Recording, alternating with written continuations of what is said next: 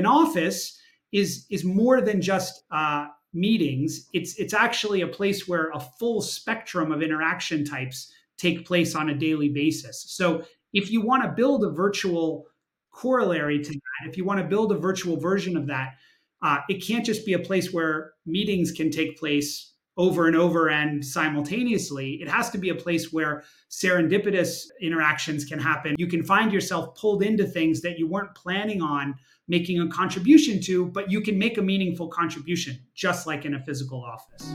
You've scanned the headlines, read the articles, and liked the posts. Now listen to the experts themselves in the Future of Work podcast, presented by allwork.space.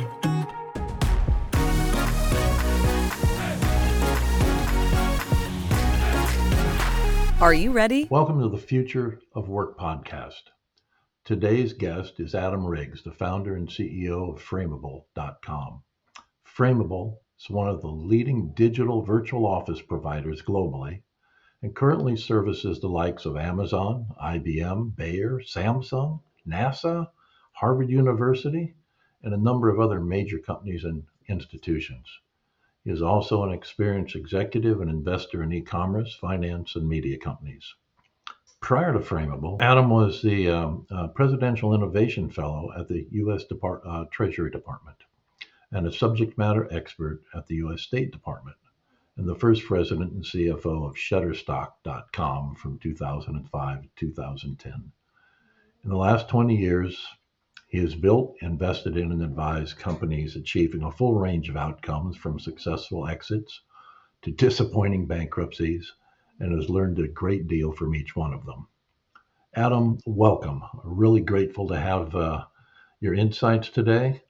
Uh, before we get into any questions, though, can we define or can you define what you believe a virtual office to be uh, so there's no confusion. It's a widely used term, and I think uh, that your use is quite unique. Thank you, Frank, for having me today. Um, you know, I agree with you that it is confusing. Virtual offices, uh, if you search for them in an internet um, search engine, you'll find things like mail, physical mail boxes that you can rent and uh, phone forwarding services so that you can pretend to have a big physical presence possibly or a big presence even if you if you don't if you're smaller. But when we use the term virtual office what we mean is a place that you can come to that is a virtual uh, space where you can do your work usually with colleagues so it's not uh, just video meeting software, it goes beyond video meeting software. It includes many of the features that people are used to in video meeting software, such as screen sharing. And, uh, you know, of course, you can have your camera on or off. Uh, your microphone on or off, all kinds of um, familiar features, but we're really going one step further and trying to expand people's sense of space while they're using uh, virtual software to do their work. Well, you know, it's interesting. I, I loved your opening, your comment about the other virtual office, because you see a little gray hair here. uh, and uh, back in 1994, another friend and I from our industry, he has a rather large company, a company IWG, and I got together and talked about the confusion of various products in our industry. And we decided that if we both called our business identity plans and corporate plans, etc., virtual offices, we could create a new term and a new product. Mm-hmm. Yeah. So, uh, for, for better or worse, I am the coiner of the phrase in the way you defined it earlier. Oh, well, I'm, I'm happy to hear that story. Uh, and I think that, that you have, uh, you have done the world a big service because that the by that definition there there's a lot there's a lot of opportunity. There's been a lot of opportunity in the last you know 10 20 30 years to to to help people you know facilitate their remote physical lives and still be reachable. Well it, it, it is. We we we believe uh, uh, it combines the combination of people place and technology into a highly flexible service agreement Yeah. Uh, and those three components together create the, the, the core of the product. It's interesting. Your definition is totally different. However, it combines the same three things Agreed. place and technology. Different Yeah. ratio, different ratio though. Yeah. That's the the fun. Uh, when we first defined this, we said, you know, it, it's like making bread. You have three ingredients: Yeah. uh, flour, salt, and a little, and some water, and you've Yeah. got bread. Now, how many types of bread are there when we describe bread? And what you've done is created an entirely different loaf, if you will, to be provided to a, a very interesting cross section of customers um, that our virtual office rarely touches. hmm So, same two elements, or the same three elements, in different ratios, but addressing completely different marketplaces. Uh, and that's really, I think, the beauty of what you're doing, uh, and and and uh, it, it quite a interesting contribution as as you go forward. So, uh, thanks you for putting up with my definition, and I appreciate yours as well um, that. Um, you know, when when we talk about virtual offices in today's world, we're talking about hybrid work, and a lot of that is right sizing a, a company's uh, real estate investment uh, and how their people work within that investment. Why did you decide to go digital with your virtual office solution? hmm Well, um, I've been working remotely, by which I mean I've worked in a in a place that's physically separate from many of my colleagues um, for a very long time. You know, like more than twenty years, and Yeah. Depending on how you count. And um, and I remember when there wasn't a reliable video meeting solution. I remember when uh, a live video box next to another live video box was really a technological achievement, you know, worth talking about on its own. Um, it was just phone calls before that, phone calls and emails. You know, first phone calls, then phone calls and emails, and then you had these video boxes. But um, what what we are excited about is the opportunity to go beyond the video boxes. It doesn't mean that what we're doing doesn't include them. It just means that we're trying to use the technology to help the people uh, connect in a different way. And for our company during the pandemic, our lease just happened to, we had a physical office and our lease just happened to be up. It was an easy decision not to renew it because we weren't going to be able to use it. And we quickly realized that we really had uh, all the tools and vision that we needed to to build a um, uh, compatible, you know, sort of easy to use corollary experience that could replace the physical office. It's just meeting software is not on its own enough to replace a physical Agreed. office. You have to go beyond just the meeting software because a, a- an office is is more than just uh, meetings. It's it's actually a place where a full spectrum of interaction types take place on a daily basis. So if you want to build a virtual corollary to that, if you want to build a virtual version of that, uh, it can't just be a place where meetings can take place over and over and simultaneously. It has to be a place where serendipitous uh, interactions can happen, where collisions can happen, where you can find yourself pulled into things that you weren't planning on making a contribution to, but you can make a meaningful contribution, just like in a physical office. Well, you know, I think that's really important, and and uh, we share the experience of having worked virtually from our teams for long periods of time. Uh, and uh, in fact, I remember uh, the first video system that we had was in 1984, if you can believe it. Uh, and uh, my video system wouldn't talk to about anybody else's, so we always had to go through a third party or two third parties Yeah. to connect those systems. So it was rarely used and very expensive. And today we don't even think about it. Uh, No. So wonderful progression we've made along with those. But your point about interactions and collisions and, and, and spontaneous work, all of that doesn't lend itself well to most of the video structures that we see today. Video alone is not the answer. It's just one of the tools within the answer. Yeah, agreed. And And uh, I would say I, would like to focus um, in our product. We use as one of our most important sort of design, uh, you know, core cornerstones the idea of peripheral vision. So when you go into a physical space, whether it's a hotel lobby or an office building, uh, you you you are taking in a huge amount of information that's relevant to your decision making process uh, through your peripheral vision. You're focusing on something, but you're taking in other information and you're using that. Uh, same when you're driving. You know, they say when you're driving, you make one decision per second on average. Uh, you see a car stopped and it's supposed to be stopped. You see a car parked and you don't see a driver, so that's fine. You see a car rolling to a stop sign and you're not sure they're going to actually honor it, so you have to make decisions every time you take in information. Well, in office space is similar.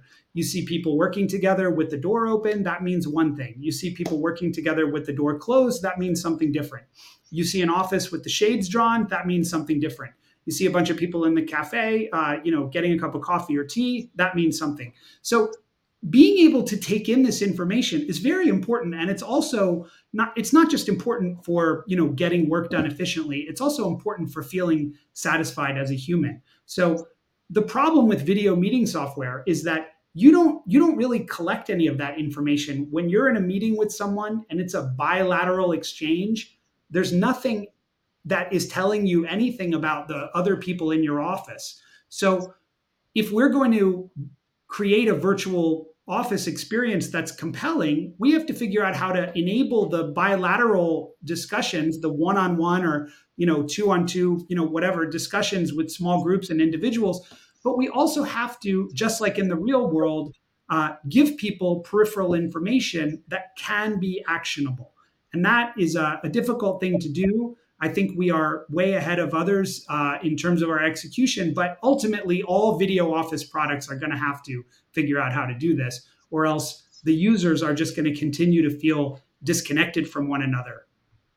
Well, I, I, I, agree. One of the things that I found interesting, I, as you know from our prior uh, conversation, and so the audience knows you and I chatted before beforehand uh, about a week or so ago mm-hmm. uh, about some of our experiences and uh, one of the comments that I made to you after reviewing Frameable uh, is that we've looked at just about every uh, technology based virtual office product that comes along. And almost the great majority of them are, are designed to look like a floor plan of an office. Yeah. Uh, and there's benefit to that you know you can see you can see the layout the lay of the land so to speak. Uh, you've chosen to organize your virtual work environment more like a corporate department's org chart if i can use that uh, analogy um, to, so that you can see who's working where with whom when as opposed to just who's happens to be at their desk with their door open Right. Uh, and so, uh, one of the things I found fascinating was in your virtual office, which is primarily for larger clients and institutions, as opposed to individual solopreneurs like we serve a lot of. Yep. Um, uh, you were you were very organized organized on a departmental or a workflow basis as opposed to a physical basis. Uh, you weren't trying to emulate the office so much as emulate the activities within the office. Yes. Um, and I, I, found that very, um, when you talk about interactions, uh, uh, when you talk about video, I found that that was ability. And I thought of my own problems with video. I said, one of the problems that we have is we're in the middle of a meeting. Hey, we need Harry. We need, yeah. we need Susie. We need somebody in this meeting. Where are they? What are they doing? How do we get them in? Who's going to invite them? Are they going to pay any attention to their email on the invite? You know, all this right. stuff goes on, and half the time you can't get them into the meeting, so you reschedule a meeting. In in the organizational structure that you've used, it seems as if well that that problem hasn't been 100% solved. I don't think it can be, um, but uh, you've moved a, a long ways towards coordinating the flow of work, not just the place of work in a virtual office and I, I found that very uh, uh, very exciting to think about. It was a, it was really a next dimension.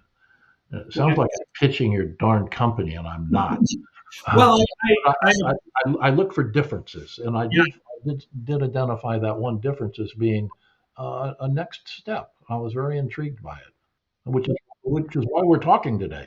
Yeah. Uh, well, I appreciate that very much, and and you're exactly right. We we tried to we tried to design an environment that was flexible enough that if people wanted to organize it visually organize it according to the workflow they could absolutely do that. If you want to have project rooms you can do that. If you want to have you know private offices you can do that any mix of these things.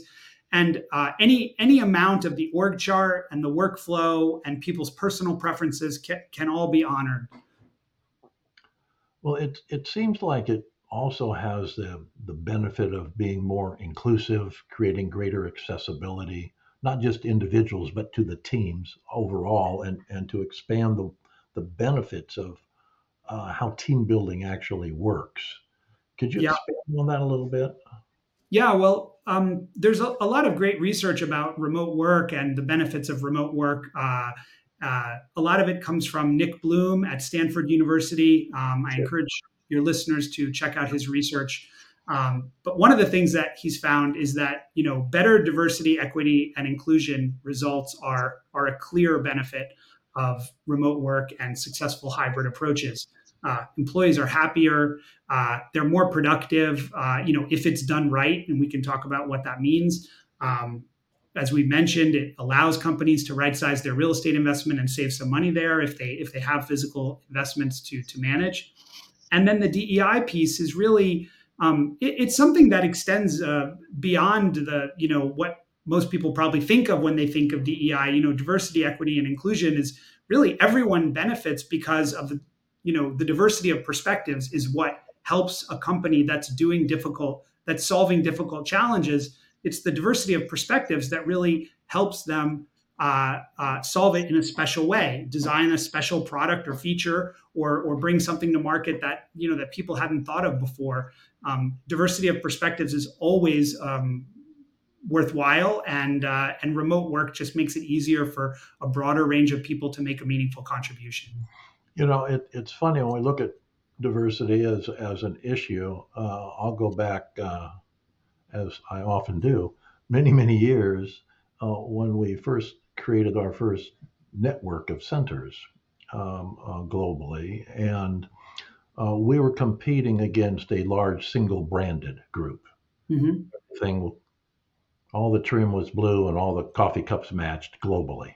That, mm-hmm. was, that was their their their brand. And our brand, we we made a, a decision says we can't compete with that. Mm-hmm. Five star in India is different than five star in London. And mm-hmm. so we thought we're going to be um, uh, dealing with with the local environment, and we mm-hmm. decided that what we learned from all of our local environments and applied universally gave us more strength. And we are quite competitive as a result of that. So, one of our phrases we used internally was that our differences are our strength, not our similarities. Uh, so we were a, a branded, unbranded, and our we had a variety of facilities, but only one quality of service, rather than one type of facility with who knows what the heck the service is. Yeah. Uh, um, and so we, we really focused only on service, but it, it gave us uh, something to, to, to strive towards. And I think as we look at the DEI issues of today, a lot of that same thought is you learn from diversity. You yeah. don't have to deal with diversity. It, it's a, a, an opportunity for learning. Uh, and that what you learn does make you better.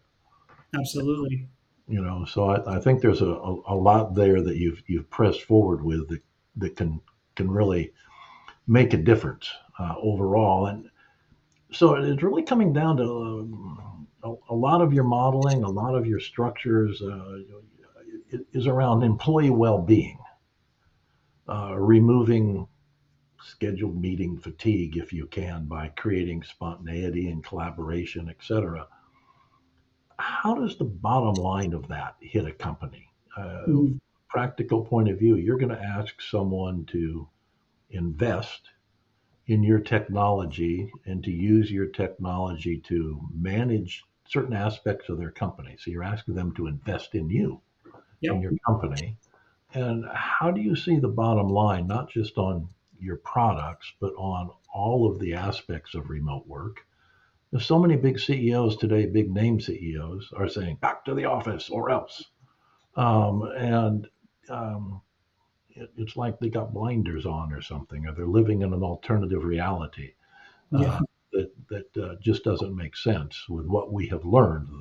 What what you've learned, what I've learned, they haven't learned yet. Yeah.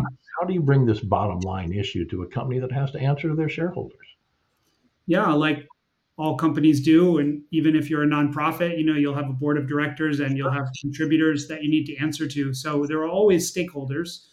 Um, it's it's not it's not surprising that in the last you know two and a half years we've we've experienced again according to professor bloom out at stanford you know if you look at the trajectory of remote work from from 1965 which is the first uh, year that they had data up to uh, 2019 as one period of time and then from 2020 through the present we have experienced in terms of uh, rate of change we've experienced uh, you know decades of growth in a, a few years time yep. so it's not surprising that many leaders are struggling with uh, they're either uncomfortable or uh, confused or you know some combination.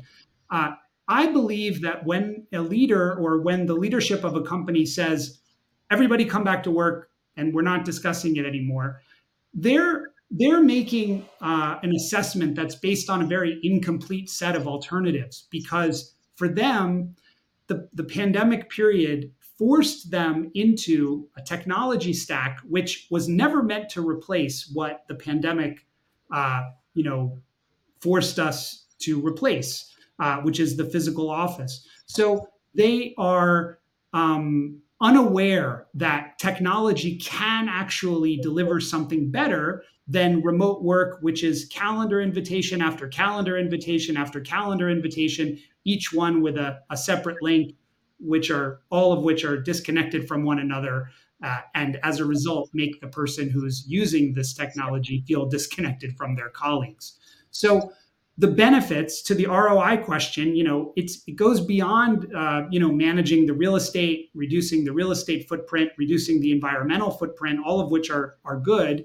Um, it actually should start with the well-being of the employees uh, employees that are happy that are more engaged uh, that are able to have a better balance um, at work are going to do better work. And as a result the customers and the and the um, you know the end beneficiaries of that organization's products and services they're going to get a better result. So talent acquisition and retention is really where it starts. Savings in real estate savings in the environment, uh, in the you know lower uh, environmental impact. These are very important, um, but uh, in those ways, you know, things change much more slowly. Whereas for for people's expectations about you know what does it mean to live a balanced life, I work really hard. Uh, and now I've learned in the last couple years that I don't need to go to my office five days a week in order to do my work.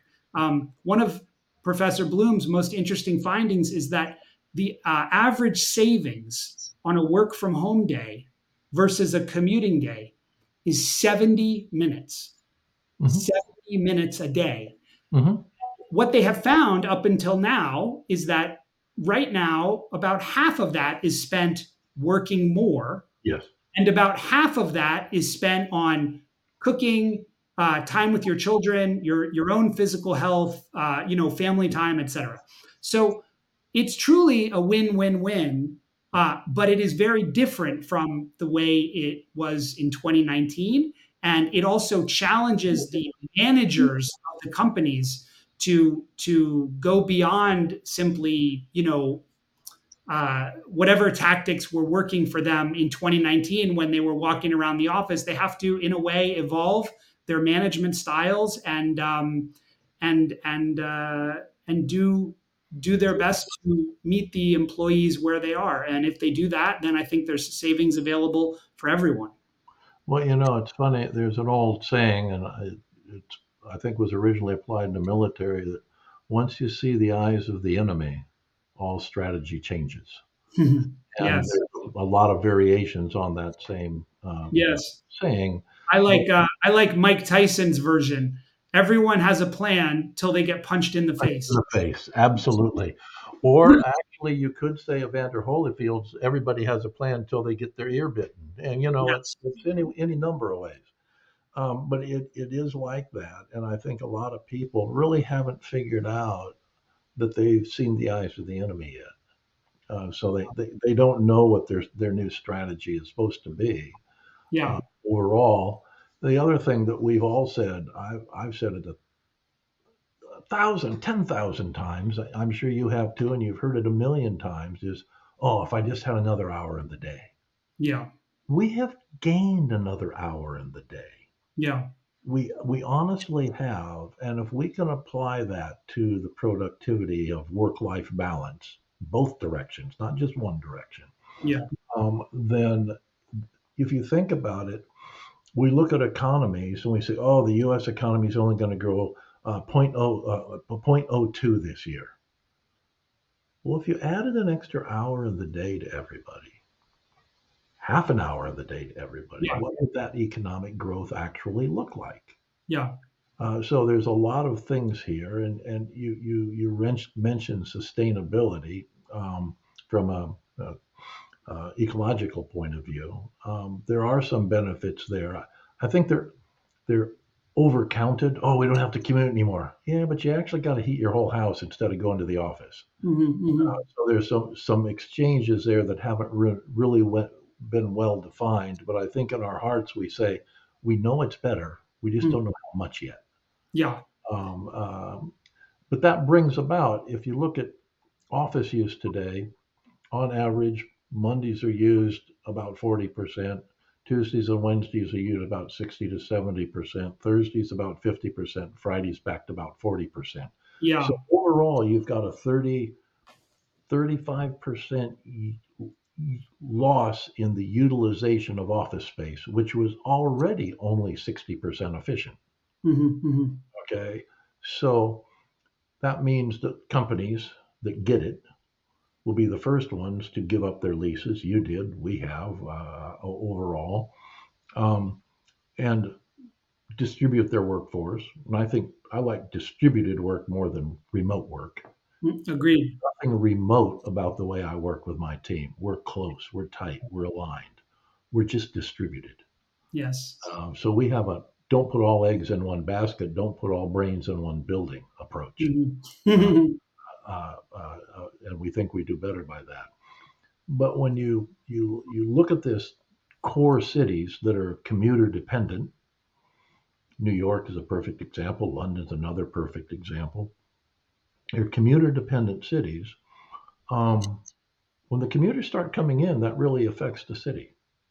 yes. they're not doing their laundry downtown anymore. They're doing it out by their house. They're not buying lunch. They're not doing this. So, so there's a, a, a reduction in marketplace Yeah. uh, and uh, office use. And as, as companies start changing the commitments to new office space, that's going to leave a lot of vacancy in the cities. Absolutely. You see cities repurposing themselves, redesigning themselves into the future of work to fit this new model. Um, how do you see that happening?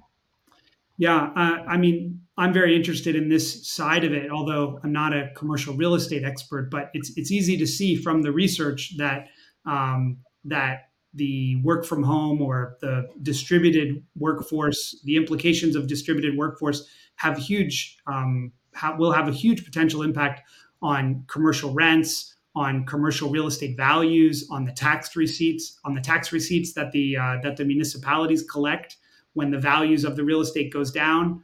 Uh, when the values go down, the real estate becomes, you know, less uh, productive from a tax base uh, uh, viewpoint for the for the cities that you know that rely on that revenue. So I think there's going to have to be um, an evolution in the way the the tax bases are calculated and in the way um, in people's expectations about the contribution of commercial real estate to the tax base of a, of a municipality or a city. Again, I'm not an expert on commercial real estate, but there is a there's a big corollary piece, a corollary uh, you know thread of research the part of the re- work from home research is about the benefits to the company and the benefits to the to the employees uh, and the effect on work um, but there's another uh, big vector of research that's uh, that's about this question of real estate values. Well, you, you know that's that's true, and, and use New York as a good example. There are sections in New York where, when the commuters leave, that section of town is a little bit dead. The financial yeah. district is a yeah. good example of that. Um, I would say that it's a pretty simple repurposing. Yeah. Uh, the reason people live in the suburbs, they can't afford to live in the city. So as the use of commercial space goes down, that creates space availability to be repurposed to residential, which drives the cost of residential down. Yeah. And cities 24 hour cities instead of 12 hour cities. Yeah. Well, that you know, it goes back to Jane Jacobs and the death and life of the great American city and the idea of mixed use, you know, which yes.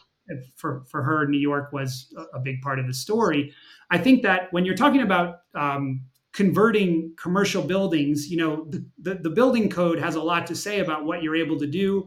Uh, in New York, for example, uh, bedrooms have to have windows. Uh, might even be the bathrooms have to have windows too. I'm not I'm not exactly sure, but I mean compare that to like the footprint of a big downtown, you know, financial district or midtown, uh, you know, footprint of a of a commercial building that might be several hundred feet in each direction, square or rectangle, with a ton of interior space. And it's difficult to to see how they're going to to get residential space out of that. So only a, a percentage of the available what we'll call like low performing commercial space can actually be uh, converted to residential. And that's something that the big architecture and interior design firms are thinking about, you know, very carefully. Oh, yeah. No, we, we, we, we chat with those folks all the time in design uh, uh, and the changes that need to be made.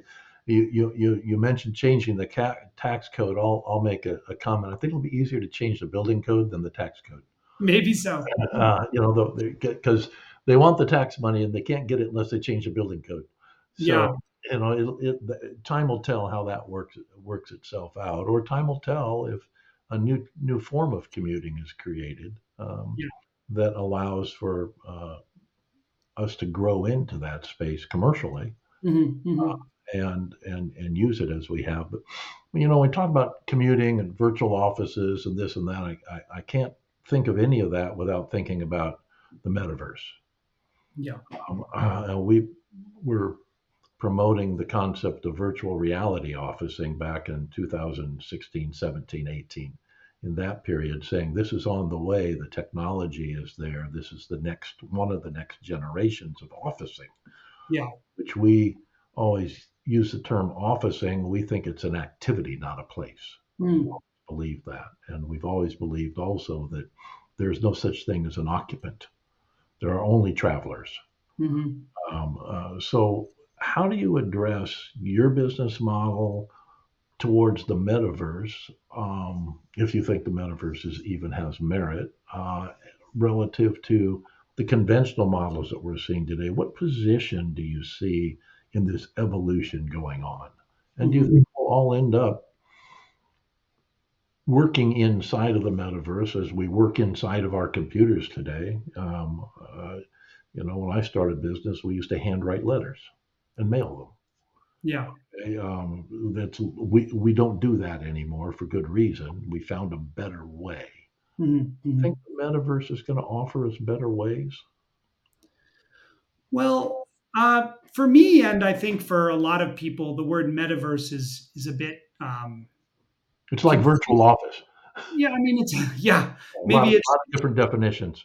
Yeah, I think it's it's it's on it's on a spectrum between confusing and polluted. Maybe I mean there is nothing wrong with the idea that you know virtual reality can provide entertainment opportunities, can provide you know technical training opportunities, can provide you know compact uh, you know travel simulations like all of these things are interesting and there are plenty of um, there are plenty of customers for things like that once the technology gets um, I think, to a, a better place than where it is now. But when it comes to work, I mean, work is really a different category because work is, you know, it's for for many of us, it's you know, it's eight plus hours a day, five days a week or more. Some for some people, it's ten hours a day, and first of all, just at the base level, the idea of of wearing anything at all for that much time, if you don't absolutely have to, it's hard to make peace with.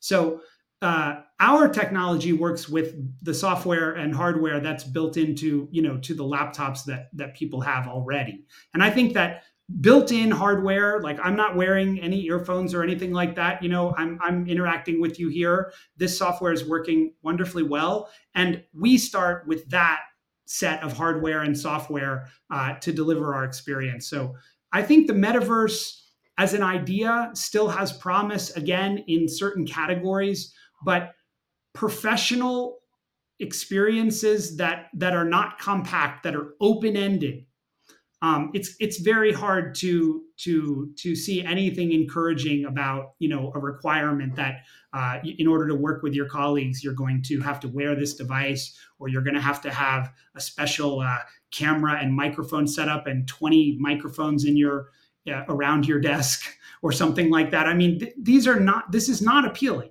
And it's also not necessary. Like you pointed out that you know you used to write letters professionally and now you don't need to. I mean the idea that there's a piece of hardware out there that's going to unlock the future that a future that cannot possibly be unlocked without that hardware is something that you know people should be skeptical of.